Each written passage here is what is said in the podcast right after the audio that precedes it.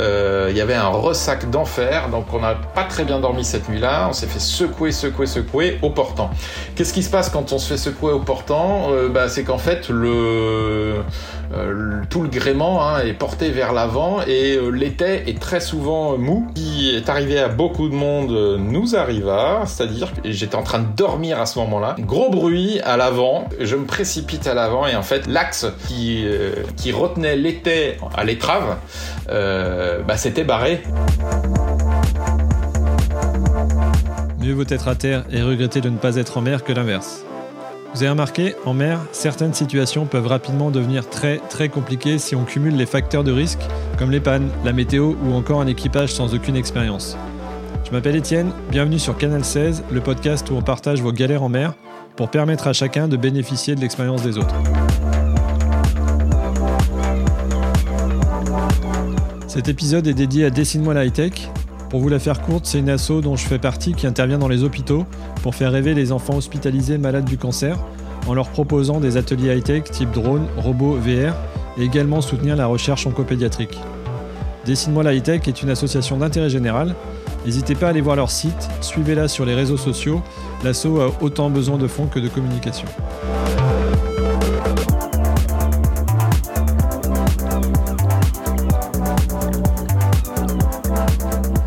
Bonjour à tous. Euh, j'en ai rêvé, et bien, il l'a fait. Et franchement, en tant en, tant qu'ancien informaticien, je pèse mes mots. Il a en fait créé une application de checklist pour euh, naviguer sereinement. On y reviendra un peu plus tard. En aéronautique, euh, je ne sais pas si vous avez déjà vu le départ des avions de ligne.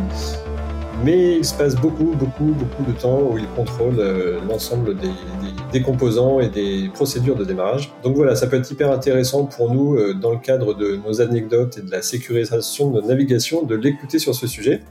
Euh, voilà, allez-y, il est donc informaticien, mais surtout plaisancier, il a fait le tour du monde et j'ai hâte de l'écouter. Bonjour Nicolas Rémy. Bonjour Étienne. Alors, ce qu'on peut faire, c'est que je te laisse te présenter. Ensuite, on enchaînera sur tes expériences euh, et enfin euh, discuter de l'application euh, gratuite et en test pour l'instant, je crois. Enfin, tu nous en reparleras de checklist si ça te va. Eh bien, écoute, euh, effectivement, euh, alors euh, moi je m'appelle Nicolas Rémy, je suis effectivement ingénieur informaticien, comme tu l'as dit. je pense que ce qui va intéresser nos auditeurs aujourd'hui, ce c'est surtout le fait que je, je, suis un marin qui a fait un, qui j'ai eu énormément de chance hein, de pouvoir faire ce voyage à la voile de la Bretagne jusqu'à la Bretagne, en passant par une trentaine de pays autour du monde. On a parcouru 65 5000 milles en passant par des coins euh, merveilleux euh, comme la Patagonie, la Polynésie, la Nouvelle-Zélande, etc. Et pendant combien de temps Alors, le voyage a duré 5 euh, euh, ans en fait de navigation avec une petite escale un peu prolongée en Nouvelle-Calédonie pendant deux ans et demi pour remplir la caisse de bord. Donc, euh, au final, on a été absent pendant 7 ans et demi. donc, de 2010 à 2017. et ça fait 5 ans maintenant. Et l'envie de, l'envie de naviguer, toi, c'était plutôt une envie de voyage à la base ou tu étais déjà voileux avant? Alors, je suis voileux depuis euh, que je suis tout petit. J'ai la chance euh, d'avoir été initié par euh, mon grand-père à la voile depuis que j'ai peut-être trois ou quatre ans. J'en fais depuis voilà, même depuis mes plus tendres souvenirs d'enfance. On partait en croisière avec sur le bateau de, de mon grand-père.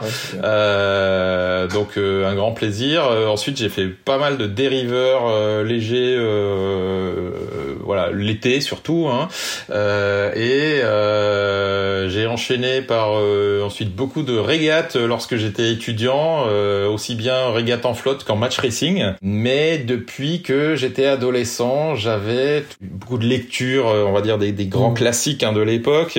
C'est vrai que je me suis pas présenté sur mon âge, mais j'ai 43 ans, donc voilà, moi je, je, suis né à la fin des années 70, à une époque où il y a eu des gens qui ont fait des voyages assez extraordinaires. Je pense au Damien, je pense au Moitessier, je pense à d'autres euh, à Antoine. Euh, voilà. Et euh, c'est tous ces récits-là m'ont m'ont un peu travaillé pendant longtemps et j'avais ce rêve de partir, faire un tour du monde et revenir au point de départ. Donc c'était pas un rêve de, de, de, de fuite, de larguer, de, de mmh. tout de tout quitter. C'était vraiment d'avoir la chance d'explorer notre notre belle planète, pouvoir revenir au point de départ en ayant vécu un jour de moins et, et, et vérifier que la Terre est bien ronde.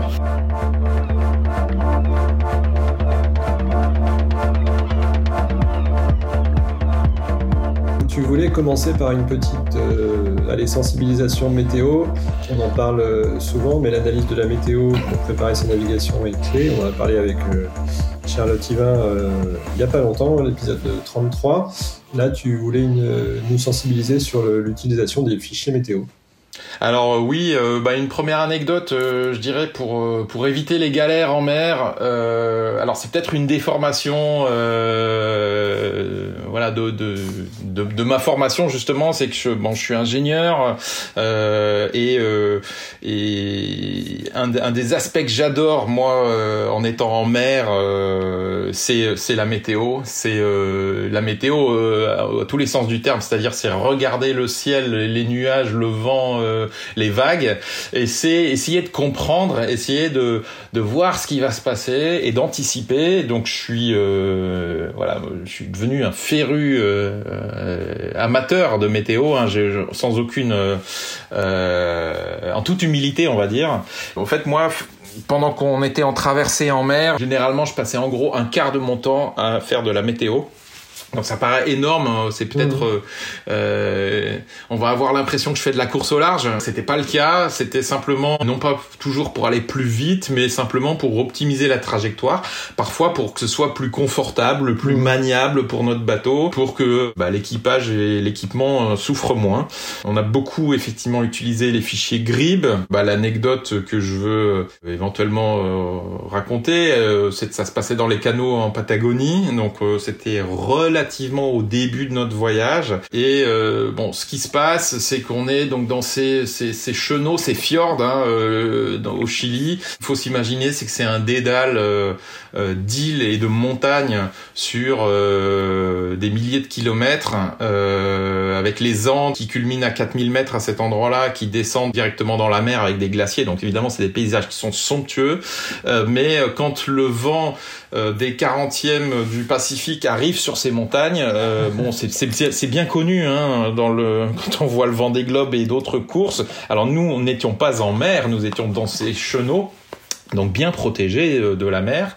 Pour autant, le vent, lui, euh, il reste fortement contraint par ces montagnes et on, peut se retrouver à avoir de, de la météo relativement extrême si, si on fait pas attention. Et ben, on a été euh, vite confronté à ces, euh, à ces phénomènes. Lorsqu'on les comprend bien, on s'imagine bien que euh, dans les canaux qui sont parallèles aux Andes, ben, le vent va être canalisé. L'effet Venturi, tout le monde en a entendu parler, ça accélère. Maintenant, euh, lorsqu'on reçoit des fichiers GRIB euh, sur un téléphone satellite coincé dans une petite caleta, c'est une petite crique euh, au fin fond de la Patagonie, on n'a pas forcément toujours la vision d'ensemble. Mmh. et donc on reçoit ces fichiers qui vont parfois indiquer que à l'extérieur, donc quand je dis à l'extérieur, c'est-à-dire une fois qu'on est dégagé des îles, donc à l'ouest de l'archipel, en pleine mer, eh bien, on va peut-être annoncé 35 nœuds.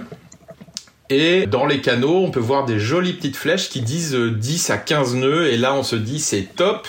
On va avoir un temps euh, génial pour naviguer. Et euh, et en fait, moi, je, moi, je, c'était une des premières leçons qu'on a apprises. Euh, attention, physiquement, c'est juste pas possible ce genre de situation. D'autant que si dans les fichiers GRIB, on prend les les champs de pression, donc les isobars, euh, comme, comme on dit, eh bien en fait on se rend compte que les isobars dans les canaux sont encore plus serrés qu'à l'extérieur à l'endroit où c'est indiqué 35 nœuds.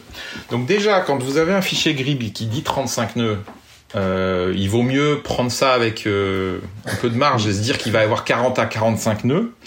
Mais quand les, isobars dans les canaux vont être encore plus serrés qu'à l'extérieur, parce qu'en fait ils sont déformés par la montagne, Mmh.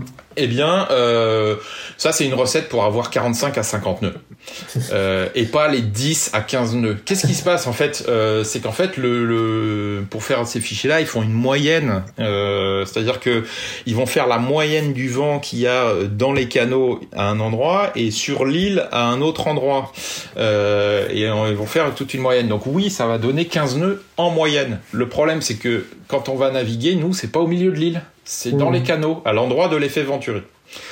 Euh, donc là, en fait, on a eu des copains euh, qui, euh, voyant ce genre de choses, partaient et nous disaient oui, ben la météo est bonne pour demain, nous on y va, machin.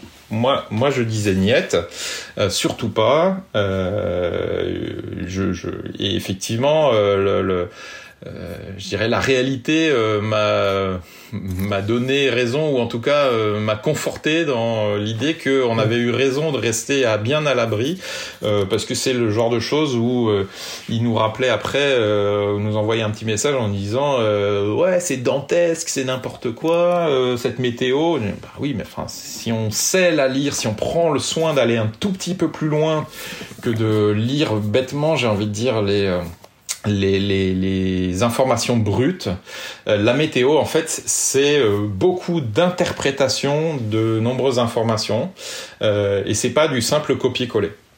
Donc voilà un petit peu la, la, la première leçon euh, intéressante que je trouvais. Euh, et là, en l'occurrence, la galère, c'est pas nous qui l'avons eu, c'est des copains, mais euh, c'est c'est un vrai sujet. Les cellules, en plus à l'époque, elles devaient faire, je sais pas, 20 20 par 20 km ou 30 par 30 km ou ou 50 par 50, je sais pas, mais mais du coup, évidemment, un canal qui fait un mille de large, il est il est très mal pris en compte. Mais effectivement, que au milieu d'un océan euh, les prévisions, elles, devraient déjà être bien meilleures. Euh, mmh. Donc là, bah, s'il y a 35 nœuds annoncés, on s'attendra peut-être à avoir 40 nœuds. Mmh. Euh, alors que dans les canaux, euh, en fait, c'est ce qui est intéressant, c'est qu'aussi le, les fichiers GRIB euh, permettent euh, pour certains modèles d'obtenir la, la, force des rafales. Mmh. et ça, c'est une c'est une info intéressante parce que si vous avez l'info comme quoi il va y avoir 10 euh, nœuds de vent avec 45 nœuds en rafale, ça peut quand même vous mettre la puce à l'oreille sur le fait que euh, ça veut dire qu'il va y avoir des endroits et des moments où euh, ça va pouvoir euh, monter. Alors euh, après, il faut essayer de flairer un peu et de comprendre de nouveau. Donc c'est beaucoup d'interprétation, comprendre où ça va se passer, pourquoi ça va se passer, à quel endroit, à quel, pour quelles raisons, etc. Ce qui joue hein, dans le, cas en particulier, mais mais ça peut se retrouver aussi en Méditerranée. Euh, c'est du le relief en fait. Le relief, il n'y a pas photo. Euh, en fait, le vent, il peut pas passer à travers une montagne. Il y a un moment, il va falloir qu'il trouve un autre chemin. dit comme ça, euh, dit comme ça, c'est simple. voilà, mais en fait, c'est là où c'est euh, il faut il faut il faut essayer de de, de, de, de d'aller au-delà justement des petites flèches qui sont sur la carte. Euh, mais effectivement derrière aussi, euh, moi je, je, je, suis complètement d'accord avec ce que tu dis sur les isobars. Euh, en fait, euh, ça c'est le béaba de la météo, c'est que plus les isobars, donc qui sont les lignes d'égale pression, plus les isobars sont serrés, plus il va y avoir de vent. Donc c'est pas possible qu'à un endroit euh, où les isobars sont plus serrés qu'ailleurs, le vent soit plus faible qu'ailleurs c'est euh, ça en fait c'est le c'est le c'est la source du vent en fait hein. c'est ça qui il faut bien comprendre que c'est ça qui génère le vent donc forcément euh, ça, ça peut pas euh, être euh, aller en sens inverse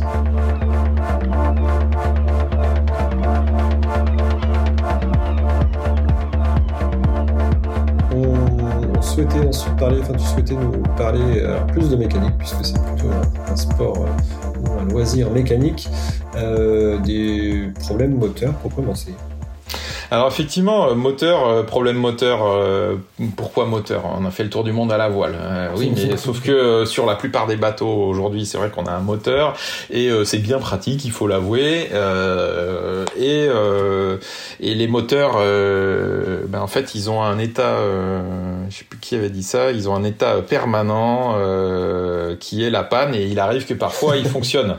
alors, le principe, ils vont être en panne. Voilà, c'est ça. Donc on s'efforce de, de l'entretenir pour que ça puisse fonctionner. Et donc là, bah, j'avais été relativement averti hein, de de tous les classiques qui peuvent arriver sur le moteur. Euh, et euh, je dirais de ce côté-là, on, on, on s'en est plutôt bien sorti. Euh, je crois que le plus gros problème que les gens rencontrent, euh, c'est euh, le fait d'avoir pris du gazole qui était sale ou, mmh. ou en tout cas pollué, ou, enfin avec des bactéries ou, ou encrassé. Et, et c'est le genre de choses qui peuvent venir boucher un filtre. Un filtre à, gazole sur le moteur et l'idée c'est de sauver le moteur hein. donc c'est bien mais il y a un moment du coup où il s'arrête parce que le filtre est bouché alors on a sauvé la vie du moteur, mais généralement c'est toujours au mauvais moment où le moteur s'arrête. Alors ça, en gros, on a eu de la chance, ça nous est jamais arrivé parce que on a fait hyper gaffe, c'est-à-dire que sur notre moteur, on avait monté euh, bon, non seulement le filtre euh, qui y est euh, d'habitude, mais on avait monté un pré-filtre. Et puis on a, au cours des, dizaines et des dizaines de fois où on a fait le plein de gazole autour du monde, dans des endroits parfois peu recommandables, ben on a toujours filtré avec un, un entonnoir filtrant avant même d'injecter euh, le gazole dans notre réservoir euh, et euh, bah, bien nous en a pris. On n'a jamais eu ce problème. Est-ce que tu as fait des découvertes Ah oui, des fois, ce qui, ce qui reste dans l'entonnoir n'est pas toujours très rigolo à voir. Et là, on se dit, bah, on a bien fait de mettre l'entonnoir. Et puis il y a d'autres fois où il est parfait et où on se dit, ah, on aurait été plus vite si on n'avait pas rempli l'entonnoir. Oui, mais la fois suivante, on sait pas. c'est plutôt de la matière en suspension, des végétaux. Qu'est-ce que tu vas retrouver dedans? Alors des bactéries beaucoup, euh, qui une fois qu'elles se retrouvent dans le dans le réservoir vont vont se multiplier, ils vont faire un espèce de de, euh, de ouais de matière un peu mmh. euh, un peu comme comme dans une dans une mare où il y a des nénuphars mmh. là. Enfin voilà, c'est pas très ragoûtant. Euh... Et dans l'entonnoir, c'était des ouais, c'était de la des, des bouts de quelque chose. Des, ouais, des, espèces de matière un peu gluante euh, ah indéfinissable, mais qui reste coincé dans l'entonnoir. Euh, honnêtement, un entonnoir comme ça, ça coûte vraiment pas cher. Ça doit coûter quelques dizaines d'euros et euh, et puis ça peut un peu vous sauver la vie parce qu'il y a quand même eu beaucoup d'histoires de bateaux dont le moteur s'est arrêté. Euh, c'est toujours dans une passe, dans un coin où c'est un peu foireux. et c'est souvent quand le bateau s'est fait un peu secouer parce que c'est à ce moment-là que ce qui était au fond du réservoir revient en suspension. Et donc, bah, forcément, les moments où ça secoue un peu, c'est les moments un peu stress, c'est les moments où euh, on a vraiment besoin du moteur. Donc ça, euh, voilà, une, une galère qui ne nous est pas arrivée.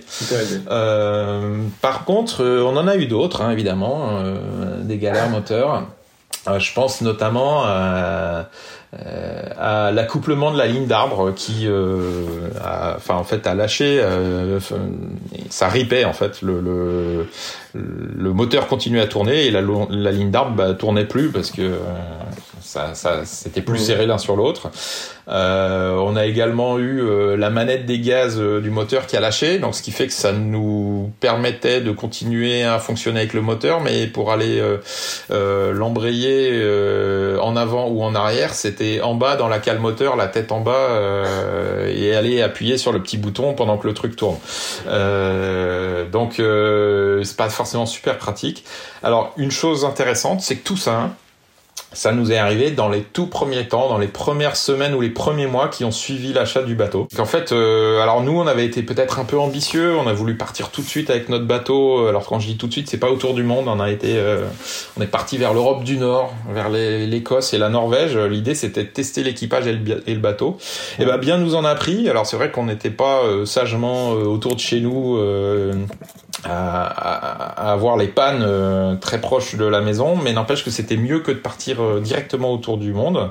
Euh, donc on a été peut-être un peu ambitieux, mais d'un autre côté, on a été très content de pouvoir avoir ces ennuis-là avant ah d'être vraiment loin. Euh, parce que typiquement, on a dû changer la manette des gaz du moteur, on a dû euh, changer la ligne d'arbre parce qu'en fait, ce qui s'est passé, c'est que au moment où on a acheté le bateau, bah, il se trouve que ça marchait, mais euh, c'était vraiment la, deuxième navigation avec le bateau, euh, ça s'est mis à riper. Et en fait, la ligne d'arbre était tellement usée, donc ça avait dû se produire avant, on l'avait pas détecté, on l'avait pas vu. Ça c'est le problème quand on achète un bateau c'est impossible de tout voir eh bien, euh, la ligne d'arbre avait donc réduit en diamètre. Donc en fait, on avait beau serrer l'accouplement, le, tourteau là autant qu'on pouvait, euh, il y a eu un moment où ça ne ça ne prenait plus. Alors euh, bon, bah typiquement en Norvège, on, a réparé pour la troisième fois ce truc-là en en insérant des feuilles de de cuivre entre l'accouplement et la ligne d'arbre. Euh, bon, enfin bref, des trucs euh, vraiment du bricolage, mais qui nous permettaient de tenir jusqu'à ce qu'on puisse sortir le bateau de l'eau de retour en France. Voilà. Mais donc le, moteur, euh, c'est quand même une bestiole à apprivoiser et, et à soigner. J'aime bien l'idée de faire des petits voyages pour tester le matériel, pour éprouver le matériel, mais aussi l'équipage pour voir si, si on part vraiment faire le tour du monde ou si on se contentera de faire du côtier. Ben oui, parce qu'en fait, euh, c'est tout un ensemble. Hein, euh, le, le, effectivement, faire un voyage pour tester le, euh, le, le, bateau, c'est une chose. Tester l'équipage, en fait, voilà, on n'était pas sûr. Est-ce que c'est un mode de vie qui était fait pour nous ou pas mmh. C'est une question que, qui vaut mieux se poser là plutôt que plus tard. on en a vu trop des gens qui étaient euh, coincés euh, aux Canaries par exemple parce qu'en fait euh, ils sont arrivés là-bas euh, après avoir pour certains construit leur bateau dans leur jardin pendant des années et, et en fait ils se rendent compte à ce moment-là qu'ils ont le mal de mer. Ouais. Alors ça peut paraître fou, hein, mais de dire bah oui, mais avant de passer 5 ans euh, construire son bateau et, euh, et dépenser euh, la moitié euh, de l'argent de la famille dedans, bah il faut peut-être aller tester et vérifier que en fait on est on, a bien envie d'aller naviguer plutôt que d'aller mhm. élever des chèvres, je ne sais où quoi. et eh ben oui, mais en fait il y a des gens qui sont coincés aux Canaries parce qu'en fait ils ont fait quelques jours de mer, c'est l'horreur et c'est pas c'est pas fait pour eux. Et, euh, et, là, ils sont confrontés au fait qu'aux Canaries, on est dans les Alizés. La, seule direction euh, quasiment, c'est devant. Hein, et devant, c'est traverser de l'Atlantique. Et, euh, et, puis je conçois que si on n'est pas, on est sujet au mal de mer, bah, ce soit pas une partie de plaisir, quoi. Euh, Tester avant le matériel et les bonhommes. Et voilà, exactement, c'est ça. Bah, typiquement, alors si je, je, je, ça me fait penser juste à une micro-anecdote, plutôt sur le ton de la boutade, euh, à propos de ces facteurs humains. Euh, bon bah là, on était en couple, hein, juste à deux dessus, et on s'entendait bien, mais pareil, est-ce qu'on va vraiment s'entendre bien euh, longtemps dans un espace confiné euh, Alors ça va peut-être pas bien ressortir euh, juste avec l'audio parce que je fais un petit geste en même temps, mais avant, avant, vraiment de se décider et d'acheter le bateau, je me retourne une dernière fois vers ma femme en lui demandant mais est-ce qu'on achète vraiment le bateau? Parce que si on s'engueule, voilà, on peut pas être à plus de 10 mètres l'un de l'autre. Et là, avec son doigt, elle pointe vers le haut, elle, vers le haut du mât, elle dit si, 15 mètres, et c'est pas moi qui monte. voilà. Voilà, donc en fait j'étais prévenu, je suis resté sage pendant euh, tout le voyage. je comprends maintenant passer euh, un quart de ton temps à faire de la météo. Ça y est, ça, ça se met en place.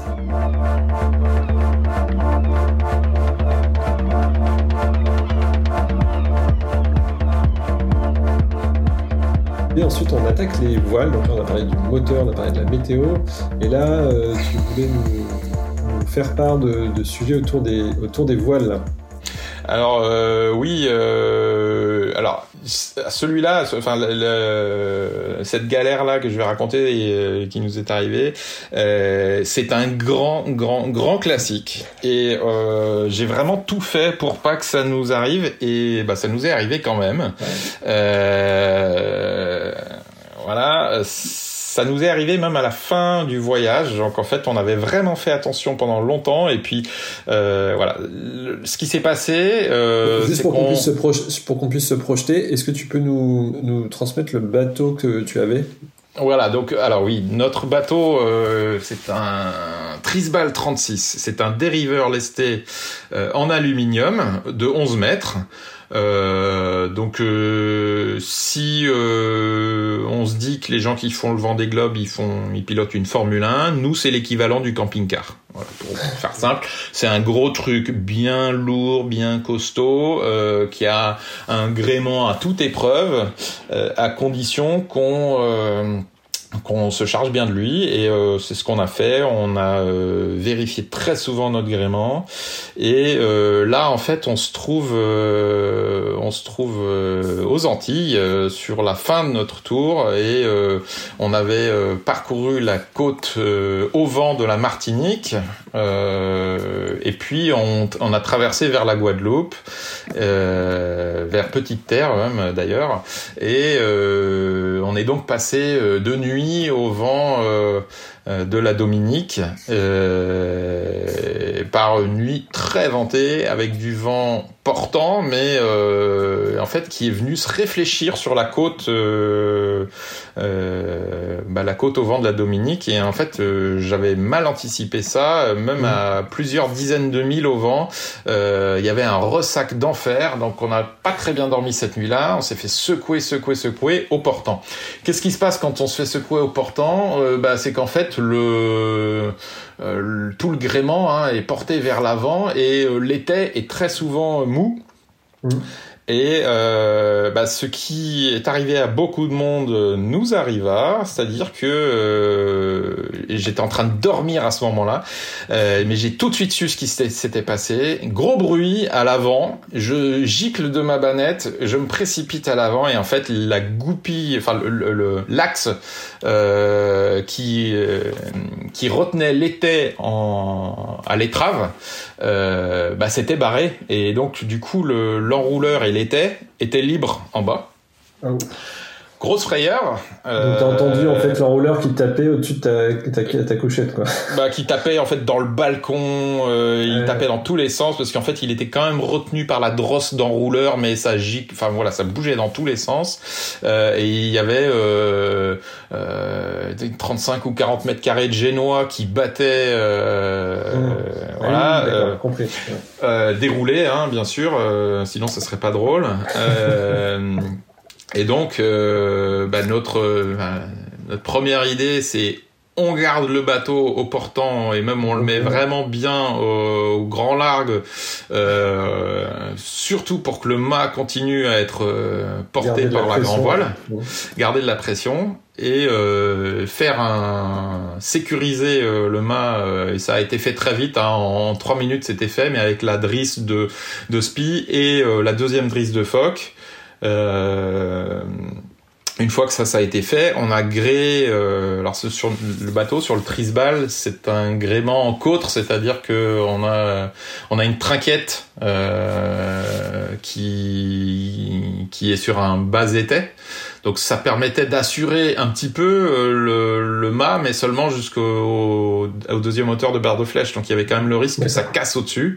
Euh, et donc on a gréé euh, l'été volant euh, qu'on avait, euh, qui était toujours à poste aussi en cas de, mmh. de gros temps, pour pouvoir endrailler un tourmentin, pour pouvoir bah, doubler l'été au, cas où il cassait. Alors là, en mmh. l'occurrence, c'est pas lui qui a cassé, mais c'est le l'axe l'axe percé et en fait la goupille a dû se a dû se, se faufiler hein, parce que parce que en fait euh, par ce vent là avec cette mer là euh, elle avait fini par par partir. Alors euh, voilà un, un, grand classique où je suis pas très fier que ça nous soit arrivé mais bon il faut dire que c'était après une une nuit vraiment une nuit vraiment assez euh, agitée. Et, euh, heureusement, euh, le, on est arrivé à Petite Terre. je crois qu'on n'était plus qu'à 10 000 de l'arrivée, donc mmh. on a réussi à, à affaler le génois. on a, on est rentré dans le mouillage et on a ensuite pu refixer notre notre étai et euh, essouffler parce que là on s'est dit le, le gréement par terre c'est pas très drôle. Donc euh, voilà, même même quand on fait, euh, quand on a des checklists, quand on vérifie euh, beaucoup de choses, ça peut arriver. mais dans ces cas-là, il faut savoir quoi faire et quels sont les bons réflexes. Et le bon réflexe, en l'occurrence, si c'est si c'est le patara à l'arrière, bah, vous restez face au vent. Si c'est le l'été à l'avant, bah, vous restez au portant. et ça, ça donne le temps de réfléchir et de trouver une solution euh, de repli. Et donc ça veut dire que quand on est au, portant et qu'on a cet été qui est, qui est mou là, euh, surtout sur des longues, bah, sur des longues traversées, ce qui est important d'aller vérifier que la goupille, euh, quand on fait souvent des rondes tous les, là tu parlais du, du gasoil, vérifier le mhm. moteur, vérifier l'état des batteries, enfin un petit peu ce qu'on peut faire toutes les deux heures ou toutes les quatre heures en transat, faire un petit tour du bateau, ça fait partie des points de contrôle. Effectivement, ça c'est clair, c'est un point de contrôle et euh, là en l'occurrence, euh, ben nous on a tendance à le faire, euh, oui, euh, tous les jours ou plus souvent quand ça brasse un peu.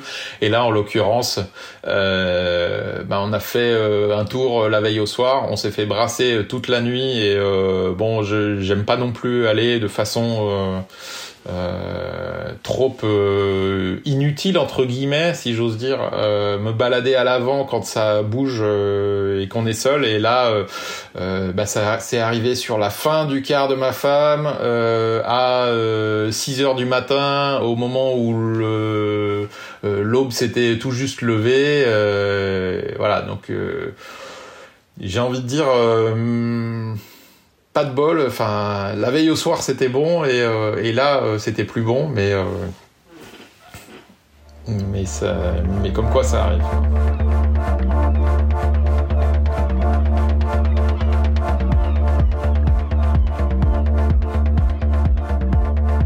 Alors, une autre anecdote que, que, je voulais raconter, ça peut, ça peut paraître assez, assez rigolo. On avait les écoutes de Génois sont renvoyées à Plapon par euh, des réas de renvoi.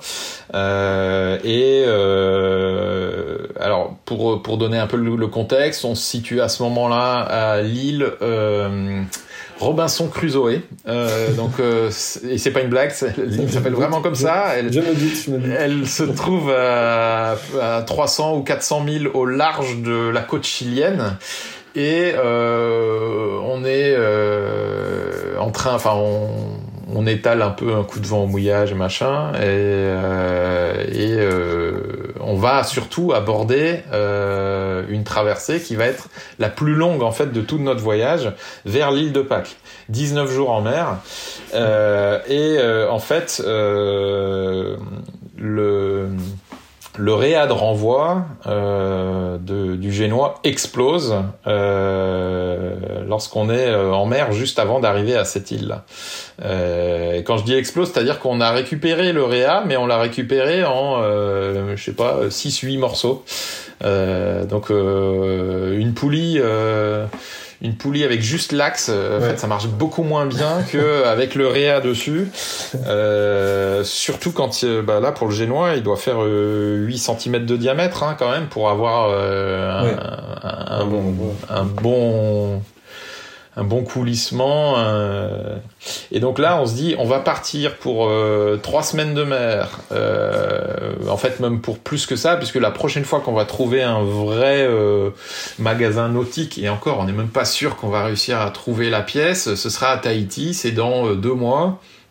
Euh, Qu'est-ce qu'on fait? Est-ce que est-ce qu'on retourne vers euh, le Pacifique? Est-ce que on grée un, une poulie de fortune euh, euh, qui marchera bien, mais l'angle sera pas super et ce sera pas forcément pratique. Et pendant fonctionner comme ça pendant des mois, c'est pas idéal. Et on avait appris à à travailler avec du mastic époxy euh, et euh, ma femme me dit on va faire ça comme ça et, euh, alors là il y a mon petit côté pessimiste euh, des fois j'aime bien être réaliste mais des fois c'est vrai qu'elle se moque de moi parce que je suis un petit peu trop euh, pessimiste elle me dit oui je sais ça va être long ça va être difficile etc mais elle a quand même attaqué le boulot. C'est elle qui l'a fait, je tiens à le dire. Elle a, elle a vraiment en fait recollé les morceaux ensemble euh, à, à, coup de masticage et époxy, euh, en faisant des rainures pour que les pièces tiennent bien ensemble euh, dans la cage, etc. Et euh, après 4 à 5 euh, couches d'époxy, là qu'elle posait toutes les 12 heures, bah voilà, le réa a été reconstitué. Et donc là, on s'est dit, pourvu que ça tienne les trois semaines. Euh, on verra bien. On replace du coup le réa sur le bord euh, qui sera le moins utilisé pendant la traversée. Euh, Et, puis surtout, on se dit, voilà, dès qu'on peut, on rachète ça. On est arrivé à l'autre bout, y compris jusqu'à Tahiti, donc deux ou trois mois plus tard. Ça n'avait toujours pas bougé ça tombe bien parce qu'à Tahiti, on n'a jamais trouvé la pièce, mmh. etc. Euh, finalement, on a continué à naviguer avec. On est allé jusqu'en Nouvelle-Zélande où on aurait pu euh, trouver la pièce ou la refaire faire, mais ça n'avait toujours pas bougé encore. Mmh. Et euh, finalement, euh, ben en fait, la pièce, elle nous a tenu 5 ans. réparée comme ça. ça ok, c'est assez incroyable, mais n'empêche que c'est seulement une fois arrivé en Afrique du Sud où on est tombé sur un fabricant de réa euh, qui euh, faisait ça à des prix euh, imbattables où là on s'est dit bon là c'est vraiment le destin on, achète des, nouveaux réa parce que ça serait vraiment ridicule de continuer avec nos réa rabibochés alors qu'on en a là qui sont pas chers.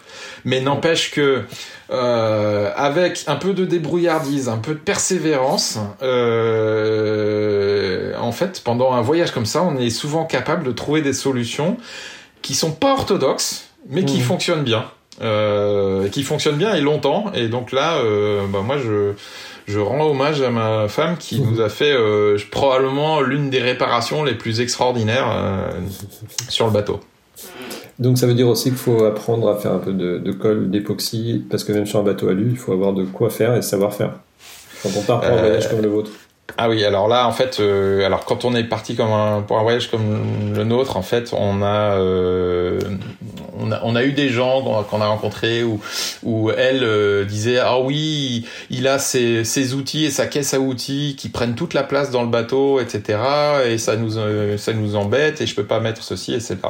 Et en fait, et ma femme et moi, on leur répondait oui, mais la caisse de voyage, machin, c'est elle qui fait que tu es capable de continuer le voyage. Mais dans la réponse que vous avez fait à ce couple de plaisanciers, il y a une autre information qui s'est glissée, c'est aussi que vous étiez deux à bricoler, puisque dans la, dans la caisse à outils de mon mari euh, prend toute la place.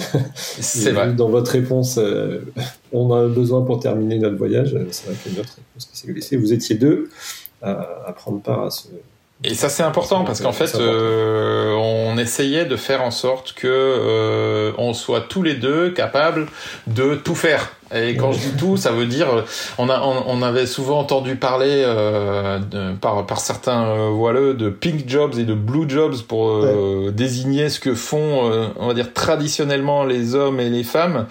Eh ben non, que ce, qu'il s'agisse de cuisine ou de masticage époxy, de lessive ou euh, d'aller euh, plonger sur l'encre, et eh ben il fallait qu'on soit capable de, de, le faire tous les deux. Euh, mais effectivement, à deux, c'est c'est beaucoup plus rassurant, euh, mais c'est aussi beaucoup plus fun, hein, euh, tout simplement parce qu'on a quelqu'un avec qui le partager.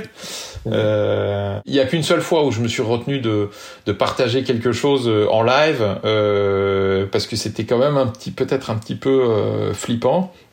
Je, J'inclus une nouvelle anecdote. Hein, euh, c'est, euh, on était toujours dans cette fameuse traversée euh, vers l'île de Pâques, au milieu du Pacifique, et il était 4 heures du matin, et j'étais de quart et je faisais, je préparais mon pain. Donc pain qu'on allait cuire ensuite pour le petit déj. voilà. Donc j'avais la main dans le dans la pâte à pain et, et j'entends un bruit, un espèce de souffle bizarre. Donc je vais mettre la tête dehors pour essayer de comprendre ce dont il s'agit et euh, très vite je vois qu'il s'agit de baleines sauf que euh, la nuit est noire noire noire il fait complètement couvert il n'y a pas de lune donc en fait je les reconnais au bruit, au souffle, mais euh, je vois strictement rien. Donc j'ai les mains pleines de farine collante mouillée là, donc je peux je peux presque même pas m'appuyer ou que ce soit, mais mais j'ai j'ai une, deux, plusieurs baleines autour et je me dis waouh, en fait elles sont super proches et en fait, euh, bon, je, je, je, raconte très vite, hein, mais le, ça a duré 45 minutes euh, où elles ont, euh, elles ont tourné autour du bateau. Euh, et moi, un peu inquiet au début, en train de me dire, mais est-ce qu'elles ont bien vu où on était? Et en fait, oui, très, elles savent très très bien où on est, puisqu'en fait, elles sortaient une fois sur tribord, une fois sur bâbord, de nouveau sur tribord, et en fait, elles nous accompagnaient. Et, et, et, là, à un moment, je me dis, mais elles sont vraiment ultra proches. Euh, donc, euh, comme on voit rien, ça sert à rien que je réveille ma femme.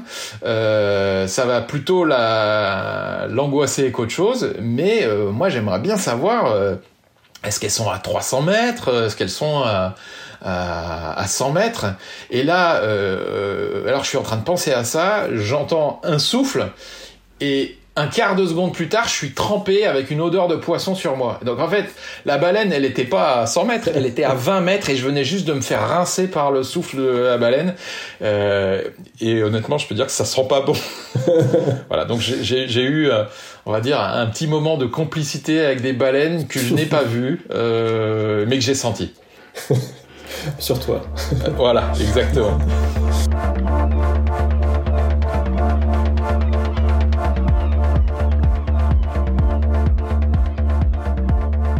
tu avais aussi une information euh, plus autour des facteurs humains. Oui, alors, euh, alors pour euh, situer un petit peu, après ce, ce, voyage où on a eu l'occasion de parler de plein de de raisons d'avoir éventuellement des galères et surtout de, de, la façon de les éviter.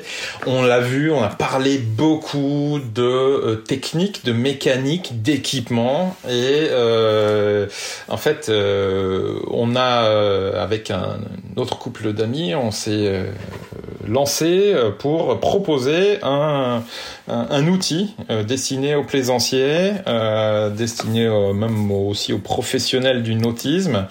Euh, qui va permettre euh, de, s'organiser, de structurer euh, tout le volet entretien pour sécuriser ses navigations, éviter de mettre en danger sa famille et son équipage par négligence et pouvoir larguer les amarres sereinement. En gros, la vocation de cet outil, c'est de permettre à tout un chacun de faire ce qu'il veut avec son bateau, c'est-à-dire naviguer, c'est pour ça qu'on a un bateau, euh, au lieu de euh, réparer. Et ça, euh, oui, nous on l'a appris avec une expérience euh, au long cours, si j'ose dire, euh, mais en fait ça s'applique quel que soit le bateau. Euh, l'idée c'est d'éviter les imprévus qui viendraient gâcher les loisirs des uns et des autres.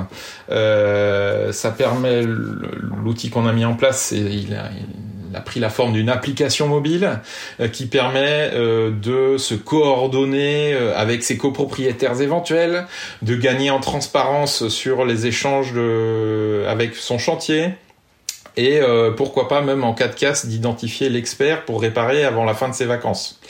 Il inclut, on, tu l'as dit en début euh, d'émission, euh, des checklists, mais il inclut aussi un plan d'entretien, un journal d'entretien dans lequel on va consigner euh, tout, tout ce qu'on a fait. Et euh, bah, l'autre avantage qu'on voit pour, euh, pour le propriétaire du bateau, c'est que du coup, en constituant ce carnet d'entretien petit à petit, bah, son bateau prend de la valeur. Hein, on peut estimer à 8, à 10, voire jusqu'à 15% plus cher euh, au niveau de la revente parce que tout simplement parce que le euh, constituer un carnet d'entretien, ça inspire confiance et, euh, et, en plus on peut le céder euh, au repreneur lors, lors, de la transaction. Et de, du côté des, des professionnels du nautisme, je pense à tous ceux qui font de la gestion, location, hivernage, entretien, etc. ça va leur permettre d'optimiser toute leur organisation en éliminant les tâches fastidieuses puisque euh, l'outil permet de, saisir beaucoup plus rapidement et d'être en temps réel entre le technicien qui est à bord et, euh, le bureau qui lui va obtenir une vision d'ensemble euh, du parc.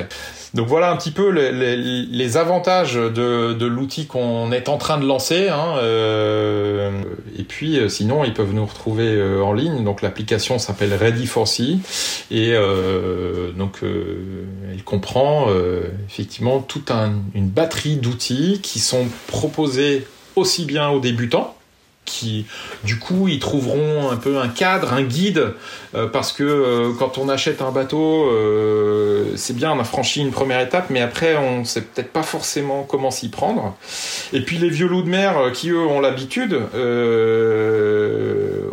connaissent par cœur, sauf que là, ça leur permettra de donner une structure pour vraiment sécuriser et s'assurer que on n'a rien oublié. Et d'autre part, bah, tout simplement être expérimenté soi-même c'est bien, mais le jour où on revend son bateau, euh, c'est mieux de pouvoir le montrer. c'est très clair, on remettra les. On le redira tout à l'heure, on remettra ça en commentaire et puis on mettra les liens pour que tu mhm. puisses répondre à tout le monde. Euh, j'ai oublié de te poser la question euh, de ton meilleur souvenir en mer, parce que là, tu en as beaucoup, j'imagine, avec ces 5 ans. Si tu en avais un à partager alors, euh, ouais, alors effectivement, c'est compliqué euh, le meilleur souvenir, mais